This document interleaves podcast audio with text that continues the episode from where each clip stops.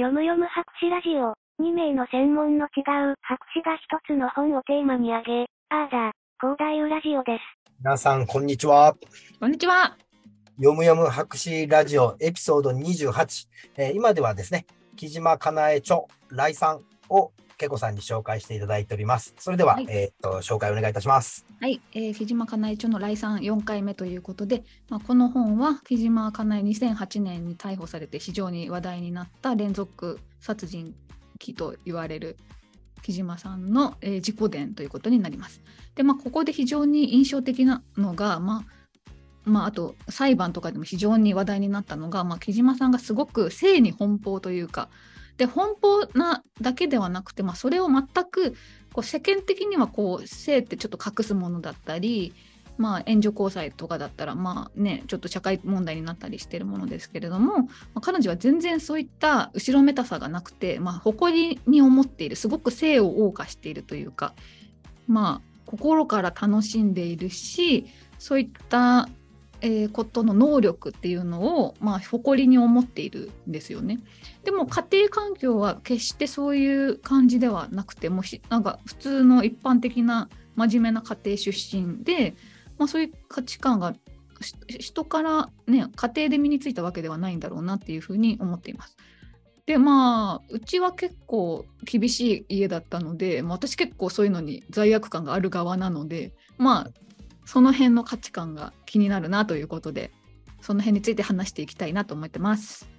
いや確かに、この、えーっと木島さん自体がやっぱり注目される一つの部分が、おそらくそこになると思いますし、うんそのこの本、来さん自体の、まあ、Amazon レビューなんかを見ると、非常にまあエロティシズムというか、こう、えーっと、観音小説かというぐらい、赤裸々に性について書かれてあるというふうに書いてあって、まあ、それによって、こう、木島さん自体に興味を持つ人たちっていうのは、確かにいるようであると。うん、で、今、けこさんが言われたように、その裁判でも、いわゆるこう公衆の面前に対してそういうものを明けすけにこう話すとかっていうのは、確かに自分の周りにそういう人がいたら、おそらくちょっと近づきがたかったりだとか、うんあるいはテレビでそういう人を見ると、あの、面白おかしくは見るけれども不安にならないとか。本当ですね。うん。ただでも、実際にそれこう、そうだあったとしても、木島さんには不安がいっぱい、えーできたっていうのが一体何なのかっていうことですよね。本当です。なんかそう私が思うのはすごくこう日本社会とは限らないかもしれないですけど、まあ、こう女性に低層を求める価値観とかといってエロくあってほしいみたいな価値観が相反しているじゃないですか。うん、なんかそこをもうなんかそこの板挟みにあって私は苦しいんですけれども、なんていうか木島さんはそこら辺をめちゃくちゃうまいことうまなんか何の呵責もなくたのなんか楽しんでるように見える そそこのポイントは何だと思います堀先生？ちょっとあの文化的なところを言うと、いわゆるこう性に対して、えーっと、なんていうのかな、我々、まあ、日本人も含め、えー海外の人もえー変化があるとすると、おそらくこう清潔感というものとものすごく関係性があるんですよね。いわゆるこう不潔なものとして捉えていくということが、まあ、要はそのお風呂に入らないと汚いし、どうしてもやっぱりこう、いわゆるこう陰部というのは基本匂うものになりますので、その匂うものに対してのアプローチっていうのは、その汚い場合なのか綺麗なのかによってだいぶ変わってくる。で、現代はその要は清潔行為というものがちゃんと、えーしていることによって、性に対する考え方は、まあ、クリーンになっている。ただ、うんでもどっか文化的に汚いものというような内容というのがどっかでこう含まれていると思うんですよね。うんだからその木島さんにとっては決して汚いものではないと。うんうんうんでも我々の一部、そういった文化圏の中から汚れたものだとか、汚らわしいという言い方をしますよね。うんうんなんかこう、わ、汚らわしいみたいな世界観があると。うんうんなので、日本人のすごいこう特徴なのが、フェティズムがすごくあの発展した国で、例えばその女性の下着に興奮するであるだとか、うんそのいわゆるこう今度は女性はミニのスカートを履いてみて、えーとそうやって見てもらうようにしたりだとかっていう、海外に比べてフェティズムというのがものすごくこう発展している国なんですよね。うん、確かに。うん。だからそのフェティズムなんかっていうものもあって、その性のギリギリのラインを攻めている国なのは事実なんですよ。確かに。面白い。うん。で、性に関してすごくストイックな国かというと、実はそうではなくて、うん。アダルトビデオの女優の、えー世界中の6割かな？は日本人なんですよ。ね言いますよね。なんかバカにされたりしますもん、外国人に。うん。だからすごく奔放なんですよね。うんうん。だからそれを一つの良さとして捉えていきつつ、ただでも個人におあの入れる、あの、なんていうんでしょう、落とし込むと全然奔放じゃないし、いわゆる年間の性行為者、性行為をする数っていうのは世界でもあのダントツに低いんですよね。うんうんだからそこのアンビバレントなものっていうのが、あの、すごく日本人の中にあるなと。その中で、この木島さんっていうのが、あの、開放型で、あの、うん我々はその開放型の部分に惹かれるっていうのはあるんだろうなっていうのはちょっと今聞いてて思いました。うん。本当に、なんというか、あれですよね。この世間体とか逆境みたいなのを意に介さない、カッとした感じが魅力的っていうふうにもうかんあるんでしょうね。うんまあ、だから男性側からすると、ものすごくあの乱暴な言い方をすると、簡単に行為に及べるっていうところは、楽は楽なんですよね。そうですね。なんというか、女性側がその性に積極的じゃなくてつまらないみたいな、そういう悩みもあるでしょうしね。うん。だ日本人男性が特に本当にその女性に対して、それこそ、まあ、これはステレオタイプなイメージですけど、イタリア人みたいに女性を褒めて、すぐそういう体を触って、えー女性を、えー、と口説くとかっていうことに慣れていないうんうんうん。と考えると、あの確かにその、なかなかそういったところまでこう踏み込むことが難しいと。うんうん。なので、男性、日本人はものすごく割り切って、えっ、と、お金で女性を、いわゆるその性風俗店に行って買うとかっていうことが他の国によりはすごくやりやすいっていうのは事実なんですよね。そうなんですか。うん海外では、その、例えばオランダとかすごく有名な地域があったり、そのよく、あの、映画で、うん。その、いわゆる拉致してきたような若い子たちを売春婦として働かせるようなケースがあって、大体それはヒーローが助けに行くんですけども、うんうん。日本の場合はそれを、あの、反合法的にやってるわけですよね。絶対合法とは言い切れ、言い切ってはないけれども、反合法的にそれをやっている場所っていうのが、あの数限りなくあると。そっか。そソープとかってそう言いますもんね。恋に落ちてしまったという、あそうです。前提は本当はダメなんですもんね売春自体が、うん。そうです。本来は売春法で、風性風俗法で、あの、ダメなんですけれども、要は、お風呂に入ったらたまたま女性がいて、そこで、あの、恋に落ちて、うんうんえーそのまま行為に及んで、うん。あのたまたまお金があったから、あの、お金を渡して帰っていくっていうものらしいんですよね。うんうんだから、そういったことが、まあ、あの、暗に認められている社会。それは、あ一部では、その性犯罪の抑止になったりだとか、その、先ほど言ったイタリア人、まあ、イタリア、ステレオタイプのイタリア人イメージのように、すぐそういうふうに誘えない日本人のシャイさというものが、あの、マーケットの中で、えっ、と、反映されているというのは事実だとは思うんですよね。うんうんうんうんうんそっか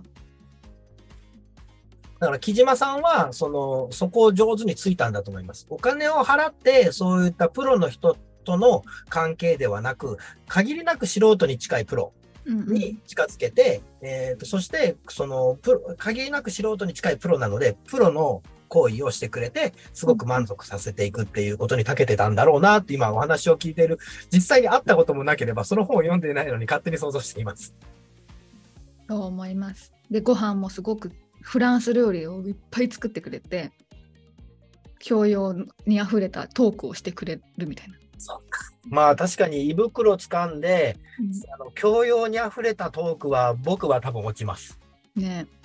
しかもそうだからもう別にもう太っててもみもういいやみたいな。もう逆にそれで綺麗だったらもうしあれじゃないですか。逆に怖くないですか？いやーそういったものがあったら、本当に人生が崩壊してしまうんでしょうね。うん。だからその、それこそ変な薬とかよりもずっと怖いうん快感。まあ、あのそうやってなってしまったら、まあだから覚悟を決めないかんってことでしょうね。うんうん実際覚悟を決めて死ぬまで行ってるわけですしね、お金を貸したりだとかしてるわけですしね。めちゃめちゃ振り込んででものすすっごいふ振り込めっていうのがすあっという間に来るらしいですよ。今学費が必要なんでもうそれ前提でお願いしますみたいな感じのメールが速攻来るらしいです。まあ、マそれだからら間髪入れないのがいいんでしょうね。うんうんうん。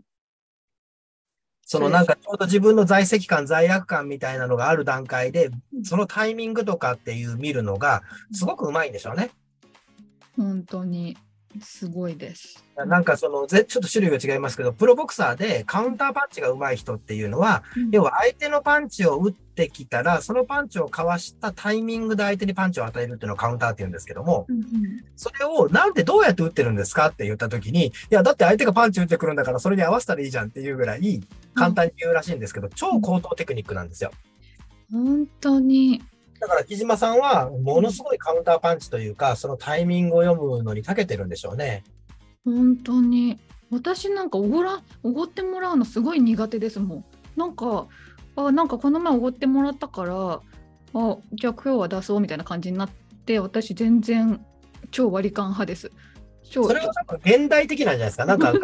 んかに行くと現外の学生ってそんならしいですよ。そうで木島さんはもう会う前から振り学費振り込んでもらっててややばと思ってそんなことが可能なのかみたいに思っちゃいますね。だからそれはおそらく、そのお金に、えーの金額に見合ったトレードオフっていうのを、その料理であったり、教養だったりとかっていうのを、まあ、与えてるっていう自負と、あとはそういった満足感があるっていうことでしょうね。すごい。だからすごくその高級な、そのこそクラブだとか銀座とかに行って、その相応のお金と、えっ、と、それ相応の時間というものに、うんあの、対価を払うっていう感覚なぐらいのものを木島さんが提供していたり、あるいはそういうふうに提供しているでしょっていうふうに洗脳していたってことでしょうね。うん本当にもう女の魅力に全振りしてるんですね。うんうん。あそうか、だからステレオタイプの女性の魅力っていうものを、あの、ある種構造化してちゃんと分かってるってことですよね。そうそう。だから高学歴で自立して仕事ができる女は女の魅力がないんじゃないかみたいなことをやっぱ書いててそれでねめちゃめちゃ反感を買ってたわけですが。そこに、ペコさんは、マジですよ本当 私なんか割り勘だしねえみたいな。独身だしみたいな。まあ別にねそこは卑屈に言ってるわけじゃないですけど。なんかでもそこを、なんて言うんでしょう、あの、こう、アンチ木島として、うん。そこで、えー私も楽しんでるんだっていうふうになろうとしたらどうしたらいいんでしょうね。それは、だあの、自分自身がアグレッシブに恋愛をすることが良しとするのか、自分は全然アグレッシブじゃないが、周りからこう言い寄られてくるようなものがいいのかってなった時に、あえて二者択一になったらどっちが望ましいですか？えー、アグレッシえ木島さんみたいにアグレッシブか、うん。言い寄られて。もうどんどんどんどん、それこそその芸能人みたいに言い寄られて、別に好きでもない人に言い寄られてっていうの、どっちが望ましい、けこさんの、どちらかに触れって言われたら、えーうんわでもえどっちも良くなくないですか？それ木島さんか芸能人ですよね。はい。だから多分、あの、そこがもう、けこさんの多分ブレーキポイントなんだと思います。えどういうことですか？どっちかに触れたら、あの、どっちかに触れれる可能性はあって、うんうん例えば、その自分の前回の話でいう、その異性の話でいう好きを作って、あの、言い寄られる状態を作るということも、おそらく可能であろうと。うんうん。例えば夜、金曜日の夜にこうバーに行って、一人で座ってるとか、そういう勝手な僕のイメージ。コリドー舞台に。そうです。そうです。ということと、あとは、まあもちろんそのどっかそういった社交的な場所に行って、で自分から話しかけていって、あのね、それこそそのサシスフェソ、さすが、すごい、信じられないとかって言いながら会話をして、えっ、と、その自分に寄ってきてもらえるっていうようなことをすれば、あの、どちらかをすればおそらく、ケコさんの今考えているような恋愛観とは違う形ができるんだけど、おそらくもっとストイックで、そういった世界観じゃないから、確かに。そうだ。私もすごいマッチングアプリとかそういうコリドー街でナンパされようとかその発想全くなかったですそういえば。何なんだろう。な,、ま、なんか同性モテないと思ってるとこもあるのかも。なんか嫌な思いしそうだなと思ってるんだと思います。うん、なので、そこは本当に、ある種、その、なんていうのかな、えーえっと、どこでも通るような論文は出さず、えっと、ちゃんとしたところに論文で、えっと、インパクトファクターがないとダメだっていう、うん自分自身の多分ランクがあって、そうだって世の中そうだってチャラい人ってあっという間にセックスに誘ってくるじゃないですか。私そういうのそこそういうの全然楽しめないというかあやべえなんかどうやって断ろうみたいなあちょっと嫌だなみたいになっちゃうんですよ。好きじゃないと。はいはいはいだから、そこの多分、ケコさん自体を口説こうと思ったら、もっと知的好奇心を喜ばせたりだとか、そうあの人間関係を喜ばせなきゃいけないんですよね。そうそう。信頼させてくれみたいな、なんていうか、まあまあ、私も信頼するよ、なんていうか、ね、こう、ある程度、人間として信頼したいみたいな。なんか、いつかの回ではい喋った、その、実存に触れる、えーはい。もっとないといけないから、い。あのやっぱりなかなかそれは難しいやみたいな話になって。か、やっぱあれなのか、出会って、ピンときて、すぐ寝るみたいな人の方が絶対結婚してるんですよ。もう、まあぜうん。そうですね。ね寝る狙いも含めて、やっぱりそこから、その、お互いのアプローチの、まあ、それこそその殴り合い、ボクシングでいう殴り合い、スパーリングが、こう、会話も含めて、お金のやり取りも含めて、全部、その、お互いのやりたいようなことがフィッティングしていく中で、あるんだろうと。うん、だから、その、なんていうかな、ゲームで言うと、このぐらいのレベルだったら、このモンスターが倒せるよねっていうところを、ちゃんとフィッティングしていくことによって、レベルアップしていくんですけど、ケコさんの場合って、レベル10ぐらいなのに、モンスターのレベルがレベル30ぐらいで、もケコさんモンスターがいるから倒せないんですよ、多分。あー。なんかね。あ、でも本当そうですね、もっと気軽にしなきゃいけませんね。なんか、そう、人間としていいと思えたからといって恋愛がうまくいくわけでもないし、うんってすごいあるような気がします。あとなんか恋愛で付き合ってるからといって2人が別に本当に人間的関心をお互いに持ってるわけでもなくてなんとなくちょっと色っぽいからっていうケースが多くないですか、いや、それはだから男性性っていうのがおそらくそういうスタートポイントを持っていて、その中から今度は人間的な、あの、部分。まあ、前回、前回、だいぶ前に言いましたけど、えー承認欲求と所有感と性的快楽と、うん。で結婚に至っては仕事あの仕事の役割っていうのがあるんだといったときに、はい。そのどこを、えーと、ケコさんがお互いに求めながら、どこを満たし合ってるかっていうのが分析しなきゃいけないんだろうということですよね。うん、そうですね。うんどうしてもその、ケコさんは、まあ、それこそ本当前に言った恋愛における炎症症状みたいなものを、えーと避けてるので、そこを楽しんで、その中で、あの、自分自身が欲しいのは、その承認欲求なのか、うんあるいは、あの、そこが、なんかもっと違う所有欲なのかとかっていうところを明確にしていくと、相手にそれをもう伝えて、それを理解してくれる人だったらいけそうですね。なるほど。だから、説明書を書かないかんわけですね。私は、えっ、と、現状では、えっ、と、週に、えー3回ほど承認欲求を満たしてほしいと思います。うん基本的には所有欲というものを満たしたいので、あなたにはきちんとしてほしいです。おあなたの所有欲を満たすために、えっ、と、きちんとした格好であったりだとかうんをしようと思いますし、えーうんお互いに褒めてほしいポイントというのは事前に、えーネゴシエーションして、このポイントがあった場合はちゃんと褒めますとかっていう。それもう来てついてきてくれる人いるかな？それの方が僕は楽ですけどね、ここではやっぱり、あの、こんなとこで褒めてもらえもらっても全然自分は何とも思わないけど、このポイントで褒められるのすごく嬉しいと思うっていう。うんうんうんっていうのは、自分のことをある程度明確に理解している人だったらその話ができるなと思いました。うん。なるほど。だから、あの、どっかあの、えっ、と、人文学系の人を捕まえたら、でも、そうしたら、あの、お金持ってない可能性ありますからね。そっか。人文学系あるあるなんですよ。あの、ポストがなかったり、あるいは、あの、だ、ええーっと、大学を中退して、ものすごく本を読みながら、その、いわゆる学位とかはないけども、相当賢い人たちとかってやっぱ中にいるわけですよ。うんうんうんだからそういう人たちって今度職業的な部分で弱かったりするから、うん。あの、ペコさんが全部踊らなきゃ、おごらなきゃいけない可能性そうですねまあ、私はね、まあ、なんとかなりそうですからは、経済的に。うん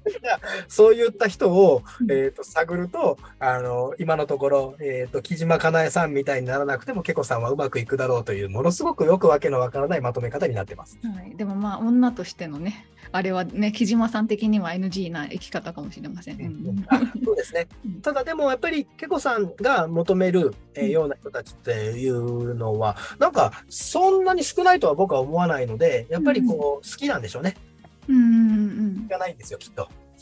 そうか。うんうん。はい。じゃあ、前回の、あの、異性のものをちゃんと引用して、隙を作って、えーはい全然木島かなえさんの話じゃなくなってますが、そういうことで、この、えーエピソード28を終了しようと思います。はーい。はい。それでは、またねーまたねー。このラジオには発言者の主観が大いに含まれます。可能な限りデータや根拠に基づいて、内容を確認しておりますが、間違った内容も含まれることがあります。そのような場合はご指摘いただけますと、とても助かります。皆様と共に熟成していければと考えております。